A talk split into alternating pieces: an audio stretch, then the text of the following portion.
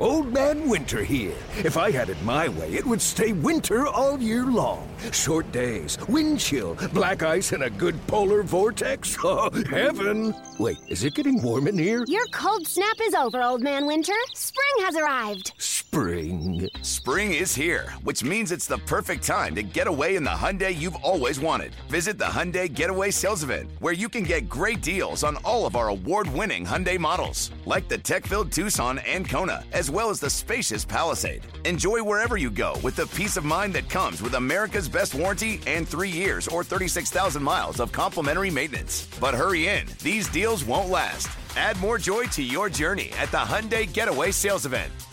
Now get 0% APR or up to 1500 bonus cash on the Hyundai Tucson. Now, during the Hyundai Getaway Sales Event. Offers end soon. Call 562 314 4603 for details.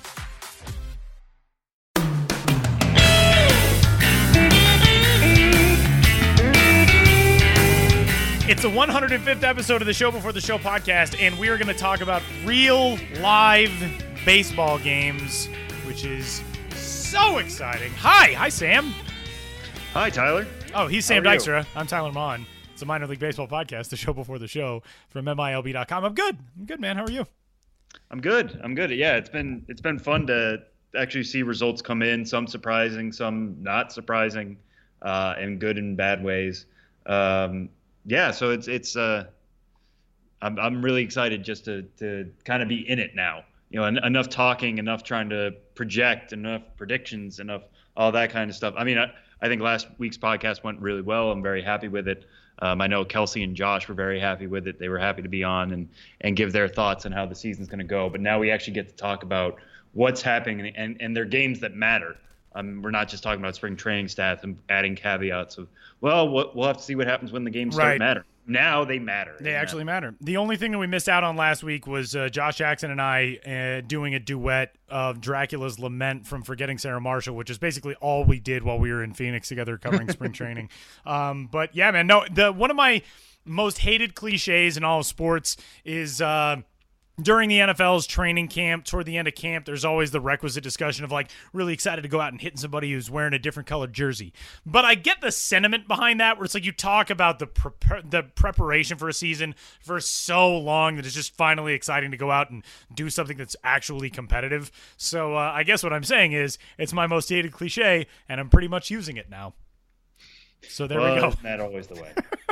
Very excited about that. Uh, so for a reason. Exactly. So, hey, it is episode number 105, the show before the show, and we're going to get started talking about the 2017 minor league baseball season's opening week. Uh, but before we do so, wherever you found us, thanks for tuning in to the show before the show. Uh, we are on iTunes, we are on the Stitcher app, we are at MILB.com slash podcast. You can find us in all of those places. We got a lot of exciting stuff uh, on the site through the podcast, through MILB TV, all kinds of different stuff. We have a new news format on the site in case you have not checked out a story yet at MILB.com since we started the season. And if that's the case, what are you doing with your life? Uh, but we got a great new look for the site. Uh, we also now have MILB.TV available for Android devices this year, which is very exciting. People have been clamoring for that. That is available now. Um, we got a lot of good stuff that's been rolling out as of recent weeks.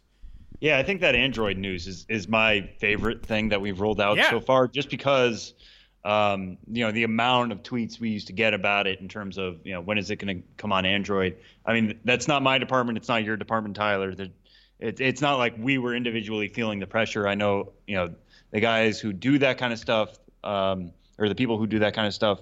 You know, we're trying to make it happen as best we could. I'm glad we got it out for opening day. I know there are a lot of people out there who use, you know, tablets or their phones or whatever. They download the First Pitch app through Android, uh, through the Google Store, and now they get a chance to watch MILB.TV. Now you guys, if you have those devices and that was holding you back before, you know, the gates wide open now. Uh, get to watch the same stuff we do. Uh, so many games, you know, we'll, we, we'll do our MILB.TV segment at the end, like we always do, previewing what's to come this weekend. But uh, yeah, the, the fact that that gate is now open to so many more people is is very exciting because I think, you know, that's an opportunity that definitely didn't exist, you know, 10 years ago to watch this many minor league games, and now that we're opening it up to even a bigger audience is is a big step. And when you download the First Pitch app, you can give us a rating and a review there as well. And uh, that'll help uh, minor league baseball fans all over the place discover the app and uh, use it for their best and uh, most exciting MILB needs of the 2017 season. So, with no further delay, we'll jump into three strikes for episode number 105 of the Show Before the Show podcast. We're a week in to the minor league season, and not a full week as of yet, but uh, we're recording on Wednesday. That's seven days. Tomorrow will be the one week week anniversary of opening day, uh, and uh, we've got a lot to talk about. Hot starts, cold starts, surprising starts. We're going to start with the first of those categories. Sam, who are you most impressed by to get the 2017 season rolling? Yeah, so you know this is the first week. It, it comes with a caveat of everything is in a small sample so far. Um, but I, to kind of steal a line, uh, I think it was from MLB.com's Mike Petriello.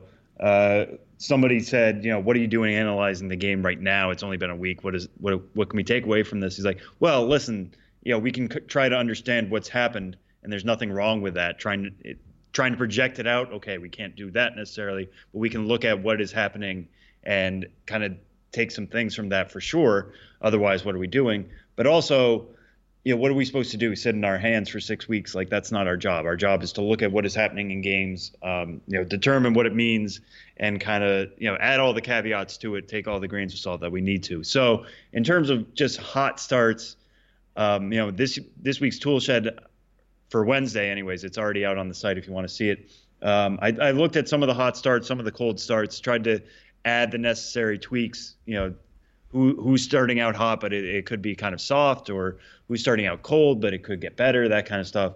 But one guy who stood out to me in terms of a hot start that looks like it's sustainable in some sort of way is Francisco Mejia. Now, when we're talking about Mejia, immediately your mind goes to the 50 game hitting streak last year. That that's where he made his name. That's where he became national news. Um, so it, it, might please you to know that he does have hits in each of his first five games. He's got a five game hitting streak you know, only at 10% of the way from that long run last year, but it's still something. Um, but he has multiple hits in three of those five games. And what's most important to me is that he's got eight hits, so he's eight for 18. That's a 444 average. That's not sustainable. Nobody's saying he's a 440, you know, 444 hitter uh, over a full season. But five of his eight hits have been doubles. Now, he is not a big power guy. He's, you know, his career high for home runs is 11, which is what he set last year between Class A and Class A Advanced. Um, so we're not thinking of him as a guy aiming for the fences, but if he's making consistent contact, consistent hard contact to the to the gaps and getting these doubles this early, I mean that's huge. That means you know that his offensive potential is carried forward.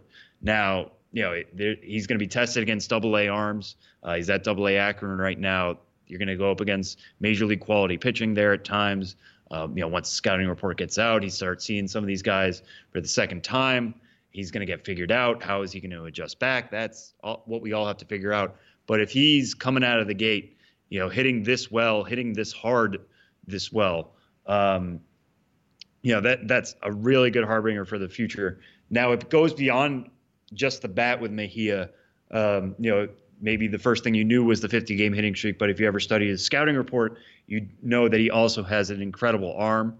Uh, throughout 30 of 69 attempted base stealers last year, that's you know a little under 50%, which is quite good for a catcher. Uh, that's a plus arm, if not a plus plus arm. He has caught all three attempted base stealers who have tried to go against him so far this year with Akron. Uh, nobody successfully stolen against him through his four games behind the plate. Uh, he had one game at DH, so that's four games behind the plate, one at DH.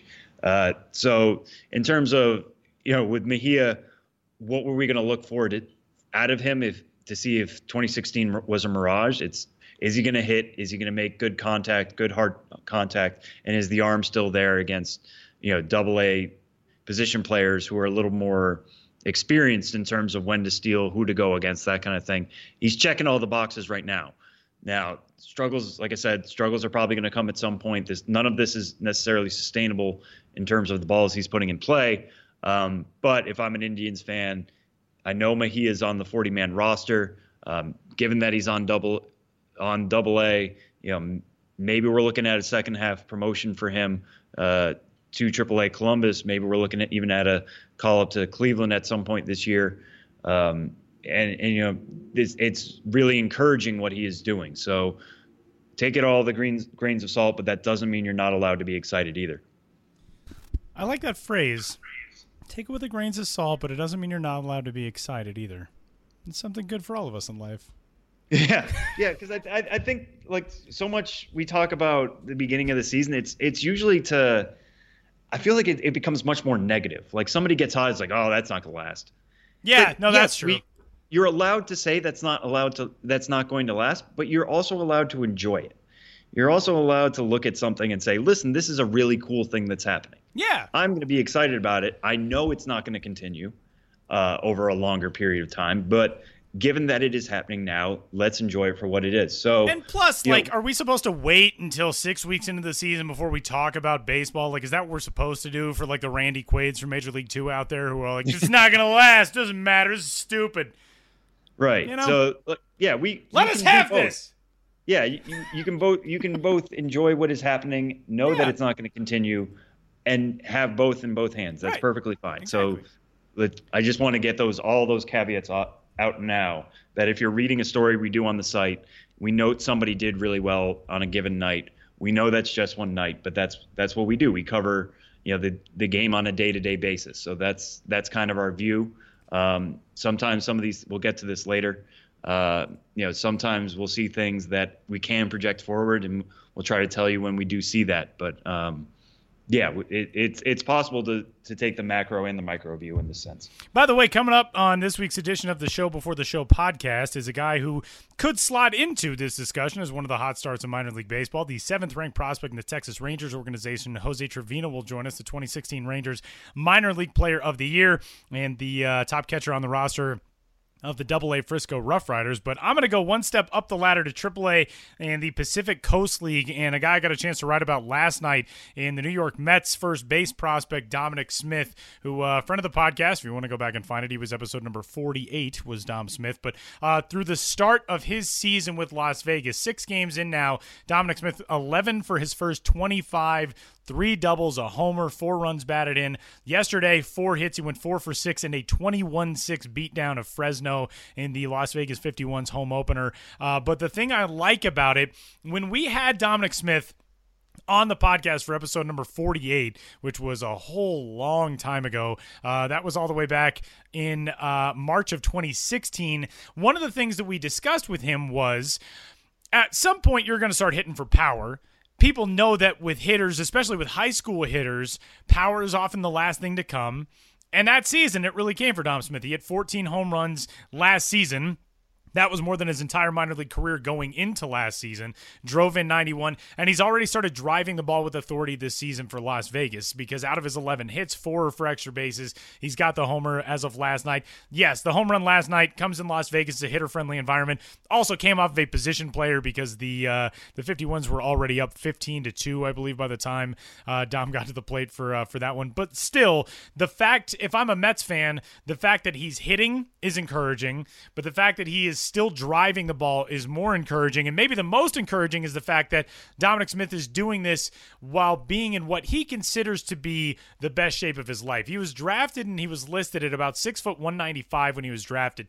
Last year, there were reports that he was as high as 260 pounds, but this year came to camp slimmed down, felt like he was really in a good place physically going into the season, and it's really started to show for him. Uh, and it doesn't hurt the fact that, you know, he's got so much talent around him in that lineup.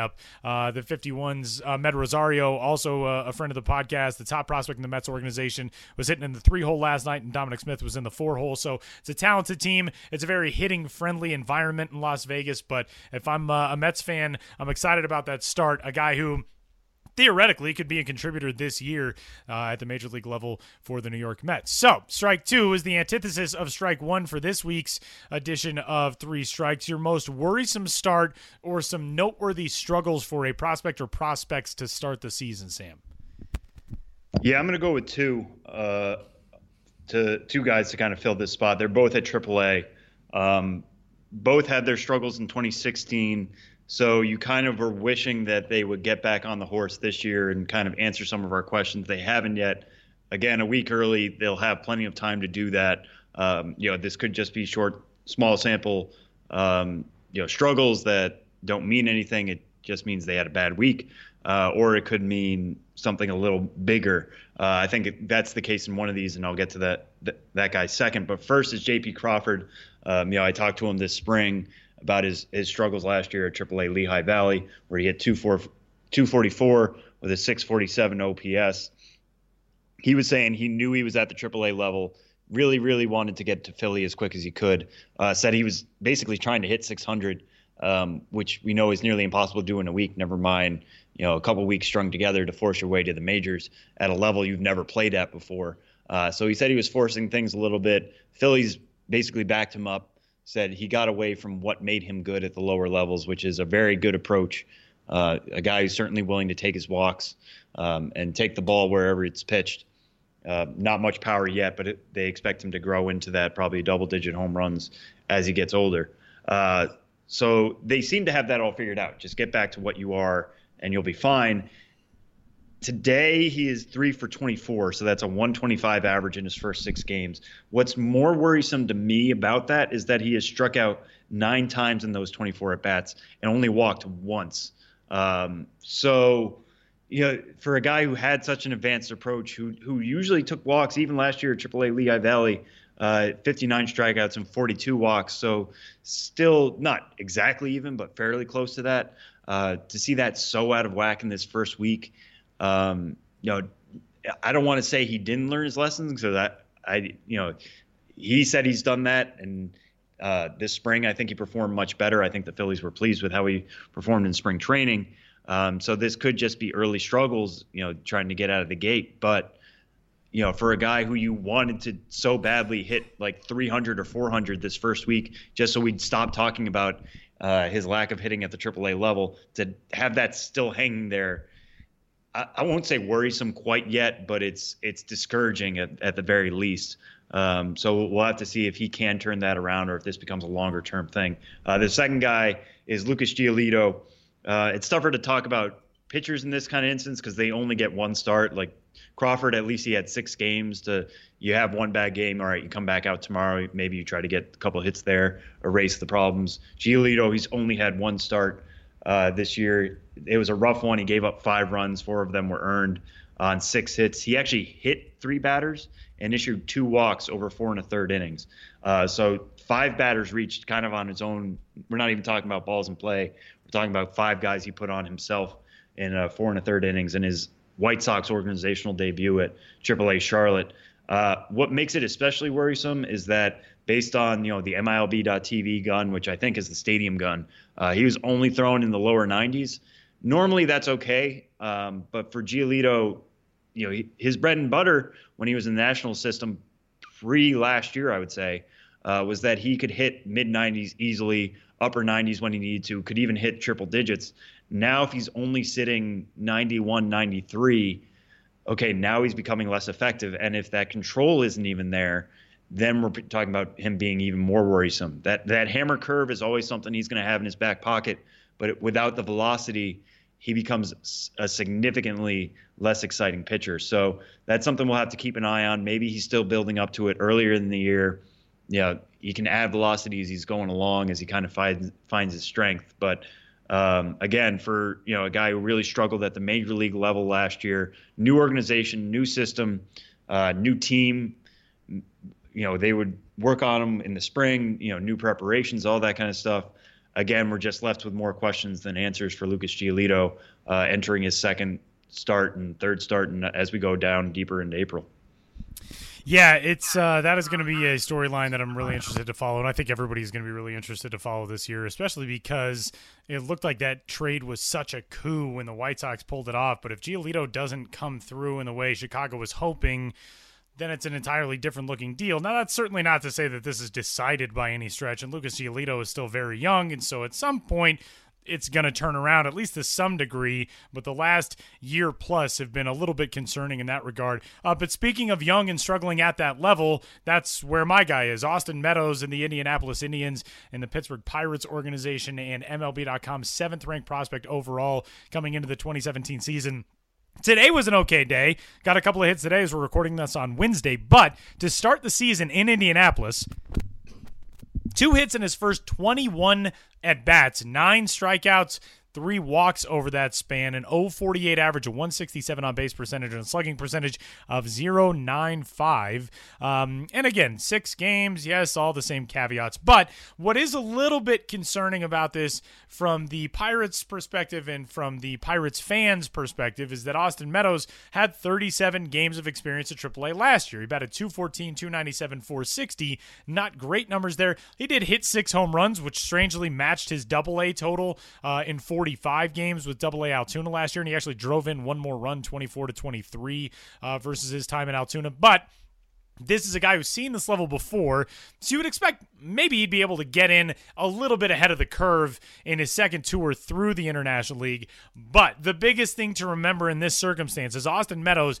is way ahead of the curve for a 21 year old as it is. This is a first round pick three years ago out of high school. So this isn't a situation four years ago now. Uh, he was a 2013 pick, but this isn't a situation where you're looking at a guy who's kind of on the bubble and you're thinking, man, if he can't get it figured out in AAA right now, then where does he go? There's still a whole lot of time for Austin Meadows to get it figured out. But coming out of a spring training that seemed like it was pretty productive and going into this season with some experience at AAA already, sort of expected a hotter start uh, than where he is right now. A lot lot of time and a lot of stuff to get figured out for Austin Meadows, but a rough first week back in the International League for him.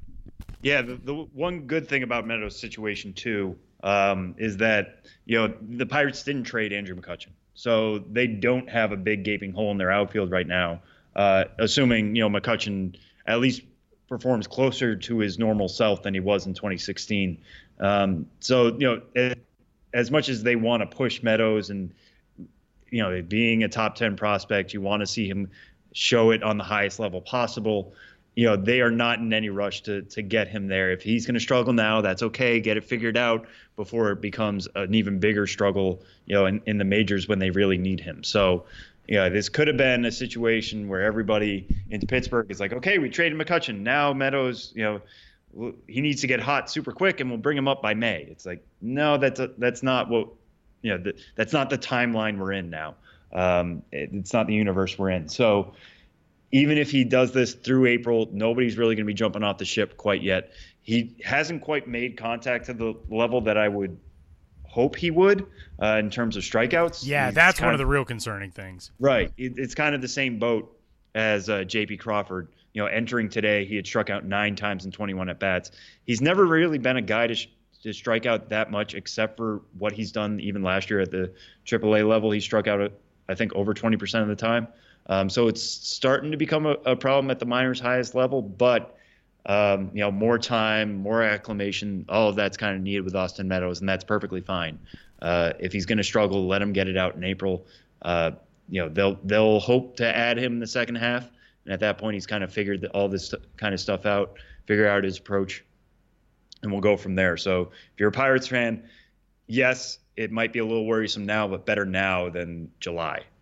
Yeah, that's uh, something to keep in mind throughout all of this. Is we live in a we live in a football world where everything is judged on a timeline of how it would affect people in the sport of football. And so I think that coupled with the fact that, you know, nobody has an attention span anymore and everything is social media based tends to lead us all to want to make grand proclamations about baseball players, especially in their developmental stages so early on and with such a small ledger, such a small resume for guys to really go off of. So don't, I mean, back off the ledge if you're a Pirates fan. Austin Meadows is more than likely going to be fine. It's just things that these are the road bumps that come up in a guy's track to the major leagues. These are the things that you have to conquer in order to be productive big league players. So uh, keep it all in mind. Uh, same thing goes for Lucas Giolito. Same thing goes for all these guys that are struggling to start the 2017 season. Uh, and strike three, Sam. Good or bad? What have the biggest surprises been for you to start the 2017 campaign? Yeah, let's let's just stick with good. I think good is good is a good thing. It's always good. Uh, good is it's, good. It's more fun to talk about positivity, isn't it? I think. Um, so sure. I, am going to stick with one guy just because his numbers have been absolutely insane. Um, it, he, he's forced me to pay attention when I otherwise probably wouldn't have. Uh, is Orioles number 19 prospect Cedric Mullins. Uh, he was a 13th round pick back in 2015, coming out of Campbell, which is actually, I believe, isn't that where Buies Creek is? It is, yeah. Yeah. So the uh, Campbell uh, fighting camels. Yeah, I think at one point somebody called them the flying camels, which would just be a lot more fun in terms of logo than a fighting camel. Be, that's true. But anyway, um, so Cedric Mullins, uh, he was a college pick back in 2015. Um, last year, he played a, the entire season, his first full season at Class A Delmarva, hit 273 with a 785 OPS.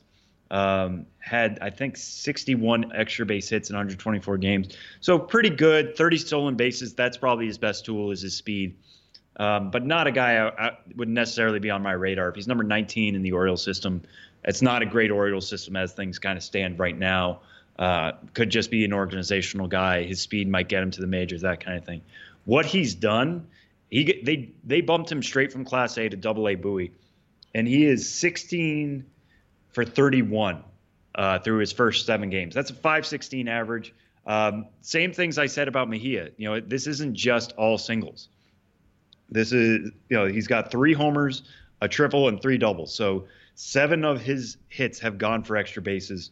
Uh, he's gotten one stolen base, so that quite hasn't shown up just yet. But for a guy who jumped straight over the Class A advanced level, uh, he's 22, so yeah, it's not exactly that aggressive uh, to see a college guy jump to Double A in his second full season. But he's only 5'8", um, kind of a diminutive outfielder. To be showing this type of you know pop, this type of um, extra hit, extra base hit ability, I don't, I don't know what I want to quite call that outside. I don't want to quite call it power because I don't think he's he necessarily has you know booming power. He hit 14 homers last year. Uh, three and seven games is great. I don't think that's necessarily sustainable for him, but um, with what he is doing, he is forcing us to pay attention. And in this first week, when you are a prospect like him, I mean that is all you can do. This is you get off to these hot starts, you make us pay attention, and then that kind of drags on for a little bit. I remember last year that guy was Austin Allen in the Padre system.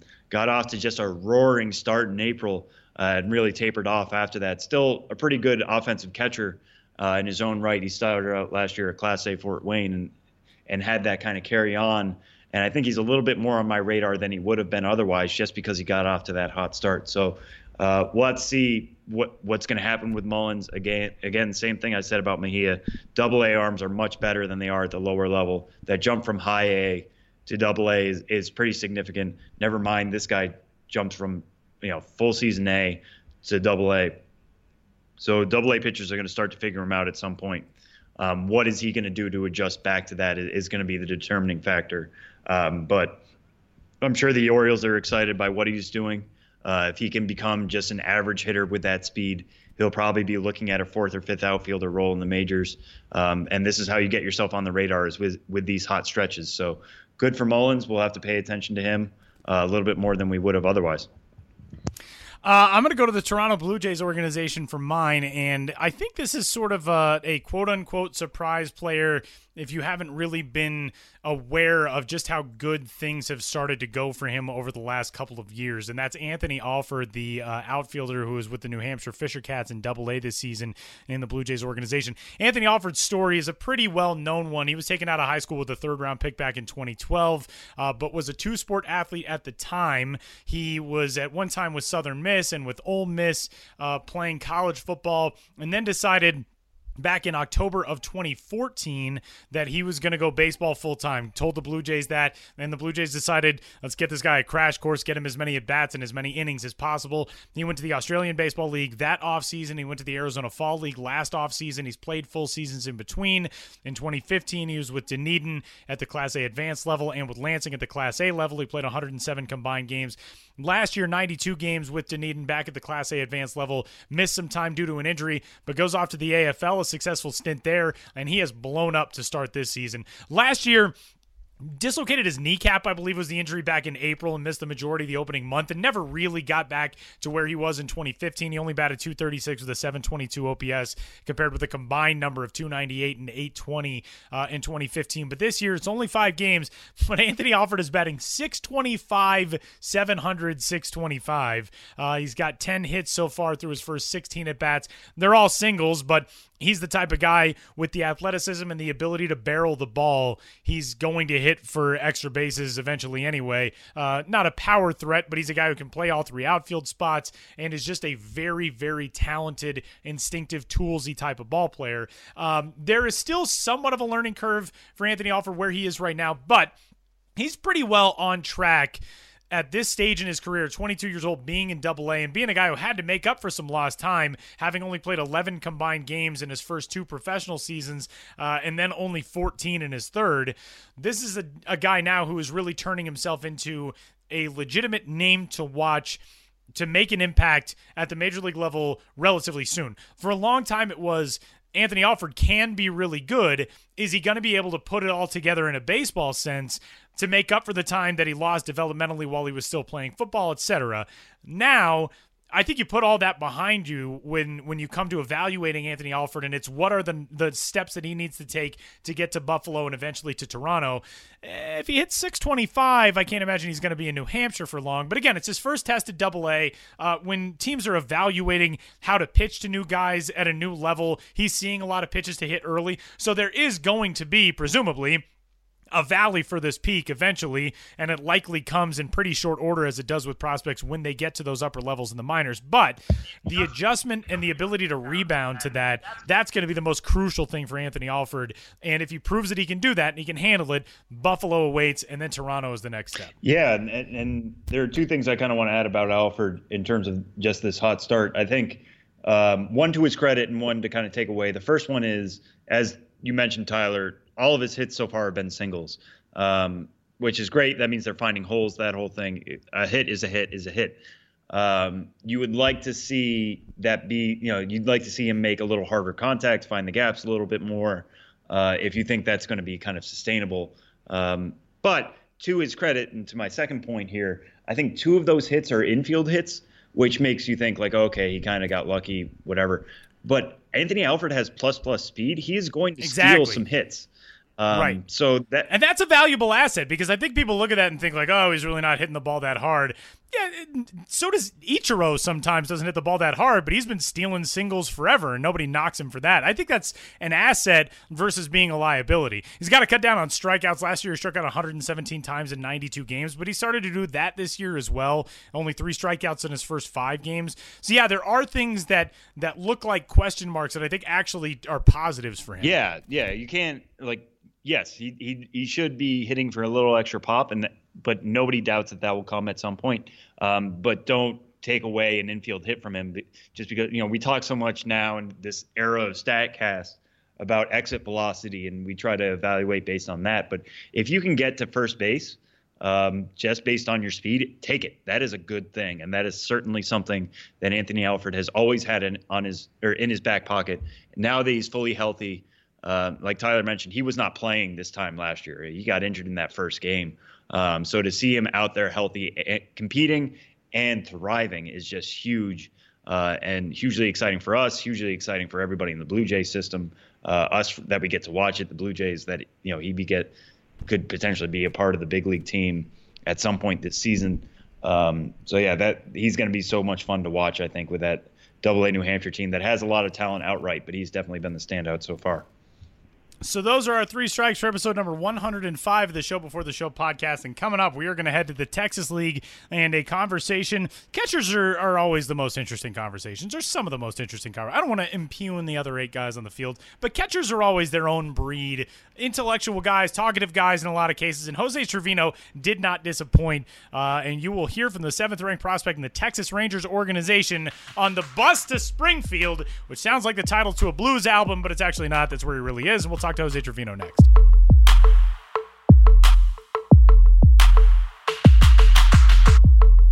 Well, we are headed to the Texas League for the first episode of the 2017 regular season in minor league baseball, and that is where we find the seventh ranked Texas Rangers prospect catcher Jose Trevino, who joins us from the bus as the Frisco Rough Riders head to Springfield. It's on the uh, the Cardinals. Jose, welcome. You're our first bus guest, man. This is yeah. exciting. Yeah. Thanks for having me, guys. Appreciate it. Well, let's let's talk about that first. We uh we gotta get the actual breakdown of what the bus life is like, because we've talked about it before on the show. Uh, some of us have had experience in in that dynamic, but for people who are you know tuned in and want to know what this is like, you guys an off day today. It's actually a league wide off day. Uh, recording this on Yeah. Wednesday, the twelfth. So you're taking a daytime trip to Springfield. So give us when you get on the bus. I mean, where are you sitting on the bus? What's the what's the layout of the bus for the Rough Riders? I'm I'm I'm towards the front. Um, got pitchers in the middle at the tables. Uh, there's a couple guys with headphones, a couple guys laying on the floor, some yoga mats around. Uh, mostly a lot of headphones, but there's a like TV's gonna be a little loud, but yeah, no, it's nothing. Uh, nothing too crazy. Nothing too crazy. Definitely an upgrade though. TVs are definitely bigger on this bus, but uh, my my outlet doesn't work. Oh, you So have I outlets? What? That's Well, there's- fantastic. there's- yeah, there's an outlet on the bus, so I gotta find one of the pitchers to let me use one of their outlets right now. So I guess I got all how that goes. I got all excited that there were outlets, but I guess if it doesn't work, then it's not really doing you any good anyway. Yeah, no, no, I picked the wrong seat. Jose, what's your your road trip routine? I mean, you got this is a different one since you guys are traveling during the day. Ordinarily, teams will leave, you know, after a game, a, a day game on a Sunday, for example, or sometimes after night games, you'll hit the road. What's your routine? I mean, are you a guy who can sleep on the bus? Are you are you studying stuff on the bus? Are you reading? Um, you listen to music? What do you do? I'm doing, I'm doing it all. Um, I'll sleep a little bit. I'll sleep. I'll take like little naps here and there, but I'm either reading, listening to music, or there's some scouting report stuff. If I think I need to look at some of the hitters, or if I need to look at some of the pitchers, or something like that. I mean, just get to talk to my teammates and getting to really know them off the field and talk about life. Just not knowing them as a baseball player, knowing them as a person. Well, let's get to uh, some baseball stuff then, because it's uh, obviously an exciting time of year, no matter where you are or what you're doing. But for you, a really good start so far uh, with Double A Frisco to get the, the 2017 Texas League season underway. Five games in, Jose's batting 389, 450, 389, and 839 OPS. And uh, to get started at this level, Jose, you've been you know making strides from level to level every season. You get drafted in 2014. You're in short season ball that year, full season ball in Class A in 2015. Last year in High A, this year in Double A. So it's a very incremental progression, and it's been really good progression. How have you found the Double A level to be so far? Uh, it's good. It's good. Um, usually at the beginning of the year, it's just you know focusing on my pitchers. Um, I mean, it's it's always going to be like that for me. Just focusing on my pitchers. What I do behind the plate is way more important than what I'm going to do at the plate, uh, hitting. But I mean, getting to know some of the guys that didn't get attached to spring training. I think there's a couple guys on our team that I maybe caught once or twice, but a year ago, you know, and just getting to know what they like to do and what their what their good pitches are and what they like to throw and stuff. So I think that's big. Yeah, let's kind of go, go through that Frisco uh, pitching staff. Uh, um, you know, I talked yesterday to Connor said Sadzeck. He he mentioned you, you know, working with you, just kind of trusting you, putting down the right fingers, that kind of stuff. But that that Frisco rotation is just loaded or loaded uh, in terms of guys between uh, Mendez, Jurado, like I said, Sadzeck. Um, you know, how are you kind of working with this staff? I mean, how what is your kind of scouting report on these guys as you're getting to learn them a little bit? Um, you know, just using their using their pitch, using their pitches, uh, attacking hitters, and getting after them, uh, getting ahead in the counts, trying to get ahead. Uh, I know it's kind of a slow start for all of us, but we'll, I'm, I'm sure we'll pick it up. But I know we have a bunch of great starters, a bunch of good names uh, starting, but our bullpen, you can't forget about our bullpen. We got some good arms coming out of the out of the bullpen for sure that can hold the lead. Jose, you've got, uh, like Sam said, a, really talented group there, and a bunch of guys who uh, seemed like have a the ability to go, you know, deep into games to get through uh, really difficult lineups in the Texas League. But one of the things that's challenging about the Texas League, and it's something you haven't had to deal with yet, but you will coming up over the next couple of months. It's only an eight-team league, and so you see a lot of guys a lot of different times. You'll get really familiar with those lineups as that starts Yeah. going along. How do you manage that from the perspective of a pitching staff? Because you could have a guy who goes out and is facing the same lineup three times over the span of two weeks or something like that. Yeah, yeah, yeah, yeah. Um, I know they, I know I've got to talk to about it, but I mean, it's just, it's just experimenting. You know, just going from, hey, well, this could work, could this work? Uh, this doesn't work with them. He sees this pitch well. He doesn't see this pitch well. It's just going back and forth. It turns into a little chess match. That's all. That's all it really is. You find hitters' weaknesses. You go and you attack them until they prove to you that they can't, that they can hit it, or that they can make an adjustment. Who is if there's a member of that staff that right now you're you're loving being able to learn and loving being able to work with, maybe somebody that you haven't gotten a chance to work with so far. Obviously, there's a whole lot of focus on Yohander Mendez since he's one of the top uh-huh. ranked prospects in the organization. Who are you really enjoying getting those first few steps under your belt with? Um, James Dykstra and Sam Wolff. I hadn't I haven't caught both of them that much. Everybody else I've caught quite a few times. I have an idea what they like to do, but those two guys, man, I, I keep keep an eye out for both of them seriously. Cause they got good arms. They they have an idea what uh, what the ball's doing in their hand. And uh, Jose, I, one thing I wanted to kind of touch on with you personally was just your kind of transition to catcher. Um, you know, when you were drafted in 2014, you were you were a shortstop at Oral Roberts, had caught there as well. You know, the Rangers take you, they move you to to catcher, uh, but you still get some time all over the infield. What was that draft process like for you? I mean, were scouts saying they wanted you at catcher, or you know, were you getting I, looks at the infield? I don't, how was that kind of translate? I, I have no clue whose idea was to put me behind the plate, but I tell you what, I thank them every day. I'd thank them if I knew who they were every day. But um, it was just, it was, it was a tough transition. Right now, it's right now it looks like oh it's been a straight line, but no, there's been some ups and downs to this stuff. I remember that I remember the days I couldn't I couldn't block a baseball. I didn't want to block a baseball. I didn't want to get in front of a baseball. Like it just didn't it wasn't it wasn't comprehending to me. Like it didn't feel right. Uh, I remember the days like I couldn't get my footwork going and throwing a second and receiving baseballs. I remember those days. Those days were tough, but um, off season, man, the off season where I get all my work in and I, I prepare myself for these 140 games. I prepare like I'm going to catch 140 games and then some. That's not uh, include the playoffs. So I think the off season was a really big was a really big uh, help for me, and I, I took it my first full off, and I took it, and I said, you know what, I'm gonna if they want me to do this, I'm gonna do it. I'm gonna I'm gonna try to be the best at it. Be the best I can at it. Jose, you mentioned uh, footwork, and I know that's one of the things that um, scouts really rave about with you is the fact your arm is already good enough as it is, but your mechanics, your leadership ability, your receiving ability, in addition to that, you've got really good footwork. And those are some of the intricacies that, as a catcher, are the most difficult things to grasp and understand, and especially to develop. What, I mean, if you're talking to a young catcher, if you were talking to yourself this time five years ago, what advice would you give for somebody who's trying to learn those little intricacies of that position?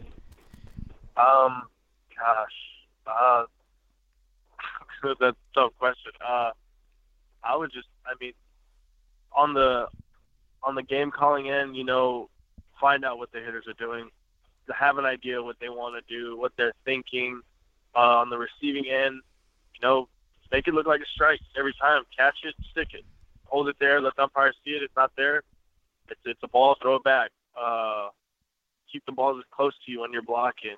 Um, let the ball get deep when you're transferring.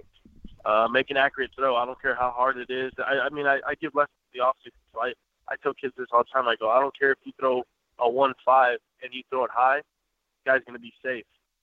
Uh, give me a one, give me a one nine on the on the bag every time, and I'll take that. Or two zero on the bag every time, stuff like that. So I, I think with the throwing, it's all about accuracy, and the footwork is all about being quick and and getting your body going. When you were uh, coming into pro ball, Sam noted you got experience at a bunch of different positions, and then you switched to, mm-hmm. to being a backstop full time. And the Rangers obviously realized they really had something in you that they liked. Uh, in January, you were extended a non roster invitation to big league spring training, and being a chance, getting a chance to be around the guys at that level. I mean, uh, especially because of the fact that you kind of have to learn, you know, in some cases, 40, 50 different pitchers that you're not going to see maybe at all ever again in your career. What was that whole experience like, the learning curve of that, and getting a chance to be oh, around man. and really soak up that knowledge in spring training. It was it was unbelievable. It was awesome. Seriously, I mean, I took full advantage of it. I know I did. I I walked out of that locker room saying like, man, yeah, that was fun. I, I know like I can I can watch a big league game now and say like, okay, I know what he likes to throw. I know what he likes to throw. I know what his best pitch is and what he likes to do with two strikes and everything like that. I mean, I I I just didn't go in there and just try to remember everything. I wrote stuff down. I took notes. Uh, I didn't just just try to remember it. I wrote it down that way. When the time does come, I, I can look back on that. And be like, okay, I remember this. Okay, yeah, that's what it was. Jose, there's, there's, we've done a lot of talking about like working with staffs and working with, you know, defensive work and all that kind of stuff. So uh, I want to kind of touch on just offensively. Uh, you were over a 300 hitter last year, but you know, scattering reports say it's going to be the defensive work that gets you to the majors um, when that does happen. Uh, but what do you think you need to do offensively? What kind of work are you putting in uh, to kind of round out, the, you know, your your whole profile to kind of take that next step offensively? Um, I mean, it's, it's simple. It really is. Just it falls up the middle. Uh, there's a lot of area. I mean, I had a college coach tell me hey, there's a lot of room up the middle, a lot of green up the middle. You know, and I mean, inside react to it, outside shoot it the other way. I, I mean, you got two strikes on you, you know, see something up, drive the other way. Sweet, sweet, see ball, hit ball. Basically, that's that's what it is for me. And uh, there's a run on second, less than two outs. Shoot over the right side, get the guy over to third, let your teammate bring him in. Uh, get second and third with less than two outs. You know, hit a pop fly to center, hit a pop fly to left. Like, get that run in. You know, it's just being being productive on the offensive side. It's not just like, okay, we need to get a hit here. No, there's other ways to do that without getting a hit. So, and I think that's the thing that I'm. That's the thing that I pride myself on. Like, I get down two strikes to somebody, run on second, left two outs. Hey, I'm not worried. Like, I can still do a job here without getting a hit, and then that leads to winning ball game. So. Jose, uh, a couple more for you, and we'll get you out of here. But one that I have to ask you about the uh, the Rough Rider staff this season, coaching staff wise, is led by manager Joe Mikulik, and Joe obviously has a, a very well known reputation around minor league baseball. Uh, inside the game, really? Really? I, I know you've never heard of it, right? It's crazy. Inside baseball, people know Joe Mikulik as being one of the nicest, most engaging, brightest Oh, human beings you could ever meet. Outside, for people who have only seen him on Sports Center, he's a lunatic. He's throwing rosin bags like they're grenades, and he's kicking bases all over the place, and he's spiking water bottles. But that dichotomy is so fascinating about him. What's it like being around him? Because every time we talk to him, the nicest guy on earth, it's got to be Yeah, really he's interesting. An awesome man. He's a great man. Seriously, he really is. You could tell from the start he he wants the best for everybody. He doesn't. I mean, there's. He said it too. He's like, man, there's guys that I haven't met yet. I'm gonna get going. He's like, I'm gonna get to knowing y'all. He's like, I want the best. I hope all of y'all make it to the big leagues. He's, and he he really cares. Really, really cares. All the coaches staff does. By the way, I should uh, clarify. It was actually Phil Wellman in the Braves organization who did the biting the rosin bag and throwing it like a grenade. Yeah. I don't want to. Yeah, yeah, yeah. I don't want to misattribute the uh, one of the greatest blowups of all time in minor league history because that was a classic. Um, Yeah. but Jose, for uh, for you guys, I mean, now you get a chance to really get into the meat of this schedule, and uh, I have to ask you this before we get you out of here. Being a guy who has had a chance to to see what life is like in Frisco so far, now you're headed out on the road. Uh, you're going to take on Springfield in Springfield, but you had four games uh, or three games against Springfield at home to start the season, then Tulsa. So my question is this: At Dr Pepper Ballpark, have you gotten a chance to try out the Lazy River yet? I have not. No. Are you not, going to at some point? I know on one of my off days I will for sure be there. uh, I'll probably go over there after a round of golf or something and probably hang out there, or maybe even before BP or something. But I definitely have to get into that thing. I know I, I heard it. I mean, it looks pretty sweet, but uh, I heard it's heated too, so it doesn't matter if it's cold or hot. Oh, that's anything, so awesome. It's nice. Yeah. That is fantastic. It's just a relaxing Yeah. day. Relaxing day on the lazy river. You, Oh, could, yeah. you could probably shag for BP from out there on a day off, you know. Yeah. Just put my glove up. Like, Exactly. Right, guys, I'm sitting back here today. He is Jose He is Jose Trevino, the number seven prospect in the Texas Rangers organization and the starting catcher for the Double A Frisco Rough Riders in the Texas League. You could find Jose on Twitter. He is at Jose Trevino five. And uh, Jose, we love every chance we get to talk to you. It's been a ton of fun for us, and thanks a bunch for giving us some time on the bus. I know it's not the uh, the easiest of circumstances for an interview, but we really appreciate it, man. yeah. Thank y'all. Thank y'all for having me. I appreciate it.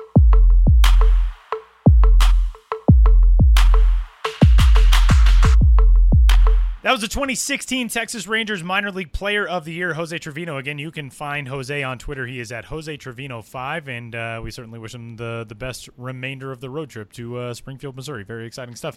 And we bring in our uh, 2016 uh, Player of the Year, Benjamin Hill. Hi, Ben. I'm the player of every year. Every Tyler. year. Hi. I know. It's the Ben Hill Award, the Ben Hill Player of the Year Award, presented annually to Ben Hill. Exactly. I mean, who else is going to get it? Obviously. No, there's no there's no comparison. Um, well, this is a fun week in Major League and Minor League Baseball, and uh, a very cool day coming up on Saturday, as we do annually now throughout the world of baseball. Jackie Robinson Day in the major leagues. Every big leaguer will wear the number 42, the iconic number retired by Major League Baseball in 1997, as the uh, forever tribute to Jackie Robinson. And uh, the minor leagues will be taking their own tact uh, toward honoring Jackie Robinson this weekend coming up as well. And there is a really interesting promo going on in Daytona. Daytona, where the Class A Advanced Daytona Tortugas, the high A affiliate of the Cincinnati Reds, will be doing their own tribute to Jackie Robinson. Yeah, exactly. Um, you know, the Tortugas there in Daytona are a special team in the Florida State League um, because they're the only team in the Florida State League who play in a ballpark that is just theirs. It's not a spring training facility. And uh, that's an old ballpark and it's named Jackie Robinson Ballpark. And the reason it's named Jackie Robinson Ballpark is because Jackie Robinson spent his first spring training there in 1946 after signing with the Brooklyn Dodgers organization. And one of the reasons he spent 1946 spring training in Daytona is because other Florida cities uh, would not alter their existing Jim Crow laws and refused to let him play. So the city commissioners in Daytona let Jackie Robinson play, let him play the first integrated games um, in the state and during that 1946 spring training, he did not wear the number 42 that he is forever associated with. He wore number nine. So now let's bring it to the present day. This Saturday, Jackie Robinson Day, the Daytona Tortugas are wearing Brooklyn themed number nine jerseys in honor of Jackie Robinson's time with the team in 1946. By the way, cool. Jackie Robinson, I just want to, uh, after that initial spring training, he went out and played for Montreal, uh, the Montreal Royals in the International League. And that year, in 124 games, Jackie Robinson batted 349, 468, 462 over 124 games for Montreal, and obviously broke into the major leagues in 1947. And the rest is history. But that's really cool, especially a team that doesn't have a, a connection directly to Jackie Robinson, and that they're they're not a Dodgers affiliate. Uh, the Tortugas were not around. Jackie Robinson didn't play for the Tortugas, but it's really cool to see they're embracing the connection via the shared history. Yeah, and that's very much a shared history. As I said, they they play in Jackie Robinson Ballpark every single day. So uh, his legacy looms large. And if you get a chance to visit the stadium, there's a quote unquote museum of sorts just around the stadium with various signage and facts and photos of Jackie Robinson and his time in Daytona. And uh, one of the cool aspects of that promo is that I believe his name was George Bates. Um, but he was the bat boy in 1946 this man named yeah George Bates was a kid in 1946 and was a bat boy in Daytona when Jackie Robinson was on the team. He's going to serve as the honorary bat boy on Saturday. You know, 71 years later, he's going to be at the ballpark, and uh, he has that direct connection to 1946 and seeing Jackie Robinson back then. Just a little aside, but I think those things are very cool, and I like when teams go the extra mile with those sort of details and and they're not going to be the only ones doing like a Jackie Robinson promo uh, this weekend. Um, you know, one one is Memphis that we talked about uh, you and I before we went on. They're going to be wearing you know Jackie Robinson uniforms with kind of like a silhouette involved. You know, they'll be wearing the the 42, uh, but it's not just that that they're going to be involved in terms of the legacy of you know African Americans uh, for this Jackie Robinson celebration, what else are they going to be kind of doing? Yeah, I mean the the, the jerseys are great. Uh, go on Twitter. You know, I tweeted it at Ben's Biz. Of course, the Memphis Redbirds tweeted it. Uh, Facebook, whatever. The the Jackie Robinson jerseys they're wearing are great. Um, really unique and the best I've seen in the minors. Um, is there like a script that this is made out of? I mean, what you can you can see his silhouette behind the Memphis, and it makes up most of the shirt, but what are, what kind of makes up those dots? Do you know? I can't. I'm not sure exactly, but you know they use this sublimated jersey technology. So Robinson's face um, is really in- integrated into the jersey itself with Memphis overlaid atop of it. Um, really appealing design. Um, and yes, also on Saturday, as they celebrate Jackie Robinson, the Redbirds are hosting a forum featuring members of the Memphis 13 who first integrated Memphis schools in 1961 when they were mostly first graders. And uh, Sam and I were talking about this uh, earlier. It's just amazing that.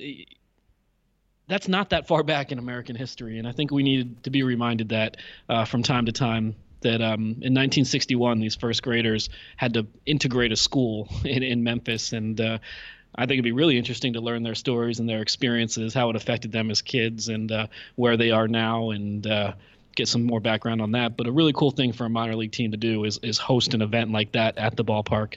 Um, people from the Memphis 13 who who integrated the schools. And to show you just how difficult uh, of a climb it was even to get to that point in American history, Brown v. Board of Education was in 1954. So it wasn't until seven years later that those kids did that. So if you're in the Memphis area, those are people that uh, all of us in society owe a lot to. And that's a really, really cool event that the Redbirds are putting on. Uh, and some really great jerseys as well, which Ben uh, mentioned are up on his Twitter, and you can find them on the, the Memphis Redbirds as well. Um, the, uh, the week is uh, certainly not just about honoring Jackie Robinson. We got a lot of stuff that is minor league classic promo related. Um, the Jacksonville Jumbo Shrimp on April 13th will be celebrating the 100th anniversary of Converse's Chuck Taylor shoes. If you are named Chuck or if you are named Taylor, you get in free. I don't recall a promo this specific about like one article of clothing. Do you know more about this, Ben? Is there a connection between Jacksonville and Chuck Taylor's? You know, I don't. I, I just threw it in the column as an aside. And I saw it and what, I had to ask about it. Yeah, basically what you said is uh, what I know. Uh, conversely, you could ask the team if you want to know more. nice job. Nice job. Snuck in that one. He's in midseason that was, that form was in week that was number a one. shoe-in for, for pun of the year. Got tongues wagging over here. Oh my god, it's still going. Midseason form, week number one. Sam, fire away. Uh, I was just trying to see how other puns we could lace together. Um, Ah! I mean, like that. So that one celebrating an anniversary 100 years ago. One we also have to get on just because it's so in the news. Everybody's talking about. Everybody in our office has been talking about it all week. Um, I don't know about in the Denver bureau, Tyler, but I'm sure you, you all are discussing it very heavily out there. Well, I am uh, taking a United flight tomorrow, if that's what you're talking about. So, yep, little little terrified. Yeah, so so the, everybody knows about the United fiasco. Uh, Fort Myers Miracle are kind of taking advantage of that, hopping on the news like every other minor league team loves to do. What are they exactly doing with this, Ben? Well, the Miracle have always been a team that uh, jump immediately on current events. In some cases, I believe, not even staging a promo, just announcing they will and getting the attention. I'm thinking, I'm thinking of Marco Rubio water bottle night. Look it up. I don't think they ever staged Marco Rubio water bottle night. I'm the only one who cares. But listen, Miracle, you're gonna announce, you're gonna announce a promotion, even if it's the off season. You got to do it. And Follow did through not with do- this. Yeah, Follow through true. on. I want in the year 2017 Marco Rubio water bottle night because it didn't happen. Marco Anyway. Rubio. You know what they should do now is they should do the fact that Marco Rubio retweeted that annoying tweet that's been going around. The kid trying to get 18 million retweets to get a free year of chicken nuggets from Wendy's. That should be the new. that should be the 2017 version of, of Water Bottle Night. Listen up, Something like Miracle. that. yeah, listen up, man. That kid needs his nugs. You need to stage promotions when you announce them. But they are staging this promotion in, I don't want to say honor, but in honor of this PR disaster that United experienced um, at this upcoming homestand for the Miracle, April 17th to 20th. Uh, anyone who presents a United boarding pass at the box office of a Fort Myers Miracle game gets in at half priced, and they and they guarantee that you will have a seat in the ballpark. They never overbook. So kudos to the Miracle for jumping right on that, going viral with a promotion that costs literally zero dollars to stage, gets them a lot of attention, and plays on a current event. And uh, that's all I got. Pretty good stuff. Uh, April 15th, the Hickory Crawdads will play a scheduled doubleheader to allow players and staff to have Easter Sunday off. And in honor of their 25th anniversary, uh, they'll have a limited number of tickets available for $2.50. Uh, the West Virginia Power and the Lexington Legends will play their first Hatfield and McCoy's game coming up on the 15th as well. Uh, in case you're a human being, for some reason who has wondered what Plaxico Burress is up to these days, you can check him out on NFL Night at the Trenton Thunder coming up on April 18th. We are finally into a full week of promos, and it's so exciting. It's Wonder uh, what Plax does now. well, what you find out in Trenton, April find out. 18th. Ask him yourself. Yeah. Yeah, can do that. Makes sense. Uh, so that'll do it for uh, this week's edition of Promo Preview. But more to discuss uh, with Benjamin Hill, and uh, there is ballpark news. Ballpark news never stops, and we'll get to this because we have an exciting item that I want to finish on that we'll talk about. That's more Ben centric. But there is some ballpark news. Augusta is still getting the ball rolling on what could be a new home for the Green Jackets. Ben. Yeah, construction is underway on their new ballpark. It's part of a development project called Project Jackson. Um, it will locate the team across the river and in South Carolina. So technically a relocation. They'll be going from uh, Augusta in Georgia to North Augusta in South Carolina. Uh, construction is underway. And if all goes according to plan, that ballpark will open in 2018. It would be the only ballpark that opens in 2018 if all goes according to plan. But having gone from El Paso to Biloxi to Hartford in consecutive seasons and various construction delays. I'm not saying anything's going to go wrong with Augusta, but that is a very tight timeline. And I'm not, I for one, I'm not going to go around saying, you know, for sure right now, but they're on pace. That's what they want to do, and, I, and I'm rooting for it. A new ballpark in Augusta, and uh, I believe I'm going to write a column featuring that information and more uh, tomorrow to run on Friday. I just cannot be stopped. When information comes through, I disseminate it. And there, there's one last thing uh, Tyler kind of teased there um, that is very Ben centric in that Topps is going to be releasing the first image in your Ben's Biz card set. Yeah, the Topps Pro debut set. Um, it's set to premiere, uh, hit the streets on May 24th. This is my career highlight. I've curated a 15 card set uh, within this Topps set and uh, it features the you know the the people and places and things that I chronicle on my road trips. So uh, I don't want to give anything away, but you know fans and food items and um, architectural quirks are, are getting their own baseball cards. I'm featured in one card uh, throwing out a roll of toilet paper as a first pitch at a Wisconsin Timber Rattlers game, and I believe that image, uh, as we talk right now, it has not been debuted, but it should be uh, appearing very shortly on Topps social media um, at Topps with two P's, of course, uh, on, on their Facebook page. And uh, yeah, there's going to be 15 Ben's Biz themed cards. And uh, I'm overjoyed by this. I mean, I finally made it. I finally made it. Yeah, I know it won't be in there. I know it won't be in there. Uh, me and Ben hanging out in Colorado, obviously. No. Anyway, please. No, That'll be in like no. the 2019 set. Yeah, right? maybe. Yeah, we'll see. if, if, if you agree to it, if you waive your rights to be on a baseball game. Yeah, you know. See if it Yeah, happens. I'd love to. I'd love to feature. I'd love to give you, Sam and Tyler, a. Uh, I'm acting like now I'm the king of I baseball know, yeah. cards, and I can, I can, I just, I just, I just. I just Yeah. Ben- Ben, ben You be the bought Topps cards. Actually, is what we're what we're learning now. but the show before the show, I, I would love to see you guys get your own baseball cards. I can be in a little maybe uh, little uh, insert photo in the bottom corner, but it would be de- dedicated to you. Um, you know, this podcast has taken off. I see it in my inbox every day. People getting in touch with me, not because they read my stuff, but please read my stuff, but because they hear me on this show and they love Sam and Tyler and they even love me. And uh, thank you for listening to all you out there. Get in touch with me and uh, check out my baseball cards. Hey, we agree with all that.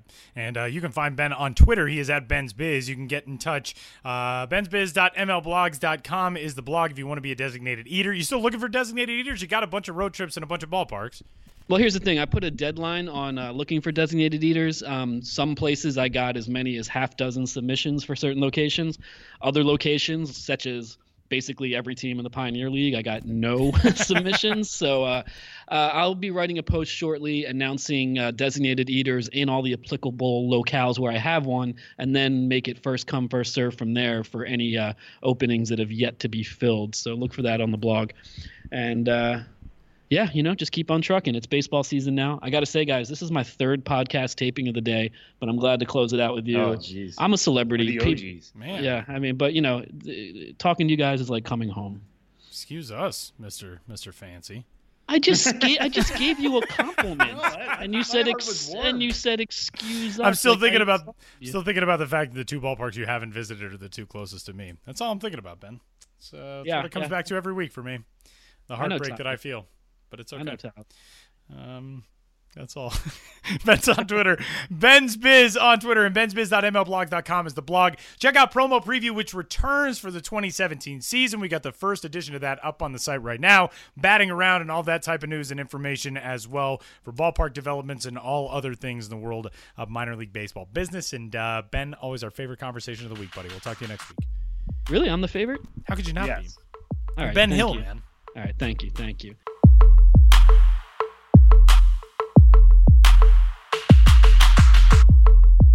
Jose Trevino from the Texas Rangers and Benjamin Hill are guests this week, and a big thanks to both of those guys as uh, the first full week of minor league baseball is in the books in 2017. And that means we're now full fledged into the MILB TV schedule. Sam, who are you watching this week? Yeah, so I- I've got my eye on a doubleheader this Saturday. Uh, Lehigh Valley is going to Pawtucket for a doubleheader. Uh, starts at 1:35. I talked about J.P. Crawford at the beginning of the, the show today, and um, you know, so now that would be a chance to see just how far along is he uh, in his improvements, and or how much is he struggling. Uh, but beyond that, I mean, that Lehigh Valley lineup, you know, we talked about that last week, uh, is just absolutely loaded. Roman Quinn, Jorge Alfaro, Dylan Cozens, Rhys Hoskins, Nick Williams, uh, and then add on J.P. Crawford to that. That's always going to be a fun lineup to watch, uh, regardless of who they're playing. Uh, the fact that they're doing a double dip um, in Pawtucket this weekend makes it all the more exciting. Uh, there aren't probables out yet for that that twin bill, but uh, I think Kyle Kendrick is the only one who has actually been put on the schedule, uh, and he's obviously been a major leaguer at certain points in his career. So, uh, seeing how that lineup goes against somebody who with that type of experience uh, could certainly be exciting. Um, I know it's supposed to be what looks like a nice weekend in Philadelphia this weekend in Eastern Pennsylvania uh, for people who are more apt to watch that type of matchup. But uh, if you get a chance, you know, bring the tablet out with you uh, sneak in some at bats, that kind of thing, because uh, the, these are guys who you know are knocking on the doorstep, and as a lineup, might be one of the best in the minors. This is just a chance for me to tell you how scorching hot Cody Bellinger has been at the plate to start the season uh, through his first six games. Again, we're recording on Wednesday. 417, 440, 667 is the slash line for Cody Bellinger. He and the AAA Oklahoma City Dodgers will be on the road in Tennessee this weekend. They will finish a series in Nashville on Friday. They'll open a series in Memphis on Saturday. So, two great ballparks for you to watch a MILB TV game from. But Cody Bellinger is one of the real fun prospects in minor league baseball right now. And one of the guys that, you know, depending on how things shake out at the major league level, not sure how long we're going to be able to see Cody Bellinger on MILB TV and not on MLB TV. So you might as well watch him while you get a chance. Yeah, for sure. Before before we actually wrap up, quick, uh, yes. there's one thing I just wanted to point out to everybody listening. Uh, oh, there's one thing I wanted to point out too. Happy birthday, Sam. Well, that that's late now. It was Sam's birthday last week. I didn't even know, and I didn't wish him a happy birthday, and now I forgot until the last segment of this one. Happy birthday, Sam. Thank you. Yeah, it's weird. Anyway, sorry. I'm, I'm officially Pudge Fisk age. That's the way I put it. And that's, um, just waving life fair. Just stay fair, life. Just stay. Anyway. Um, that works. So yeah, now 27. But um, for anybody, you know, you all listen to the Jose Trevino interview. I just wanted to publicly thank Tyler for carrying that one. Uh, you may have heard I I was having some internet issues in the middle of that, uh, so that was definitely a Tyler heavy interview um, which is definitely a good thing. Not, not a bad which is the worst kind of no, interview. No, it was good. It was really know. good. Um, you're very good at getting actual anecdotes out of guys. Um, I, I, was having such bad internet issues that when he said James Dykstra as a pitcher he was excited about, I thought he was saying me, um, which again we are not related. Um, and I don't think Jose Trevino has ever th- seen me throw my 55 mile an hour fastball, so he was definitely wouldn't have been talking about me. So uh, just publicly wanted to thank Tyler for for carrying that, and uh, it was definitely a good interview. Glad we you guys could hear from him, uh, especially Rangers fans. Yeah, and uh, again, a big thanks to Jose Trevino for joining us and um, giving us a glimpse as to what life is like on the bus on the way to Springfield, which I know everybody has wondered about. So that'll do it for the 105th episode of the Show Before the Show podcast. Again, you can find us at milb.com slash podcast on iTunes, on the Stitcher app. Download the MILB First Pitch app and give us a rating and a review on that as well. Some really cool stuff. We got some new features for that this year, some team-specific stuff, which is really cool. So you can check that out. Set your favorite team, set game alerts. You can get news. You can follow all of our articles, all that type of stuff at the MILB First Pitch app. And uh, that'll do it for this week's edition of the show. Until next week, uh, you get to watch uh, a full week of baseball at every possible level, except for short season teams, I guess. But now we're just getting into the weeds and things because I never know how to end a podcast without making it really awkward toward the end. Just enjoy your week, everybody. Enjoy your week, everybody. Talk to you next week.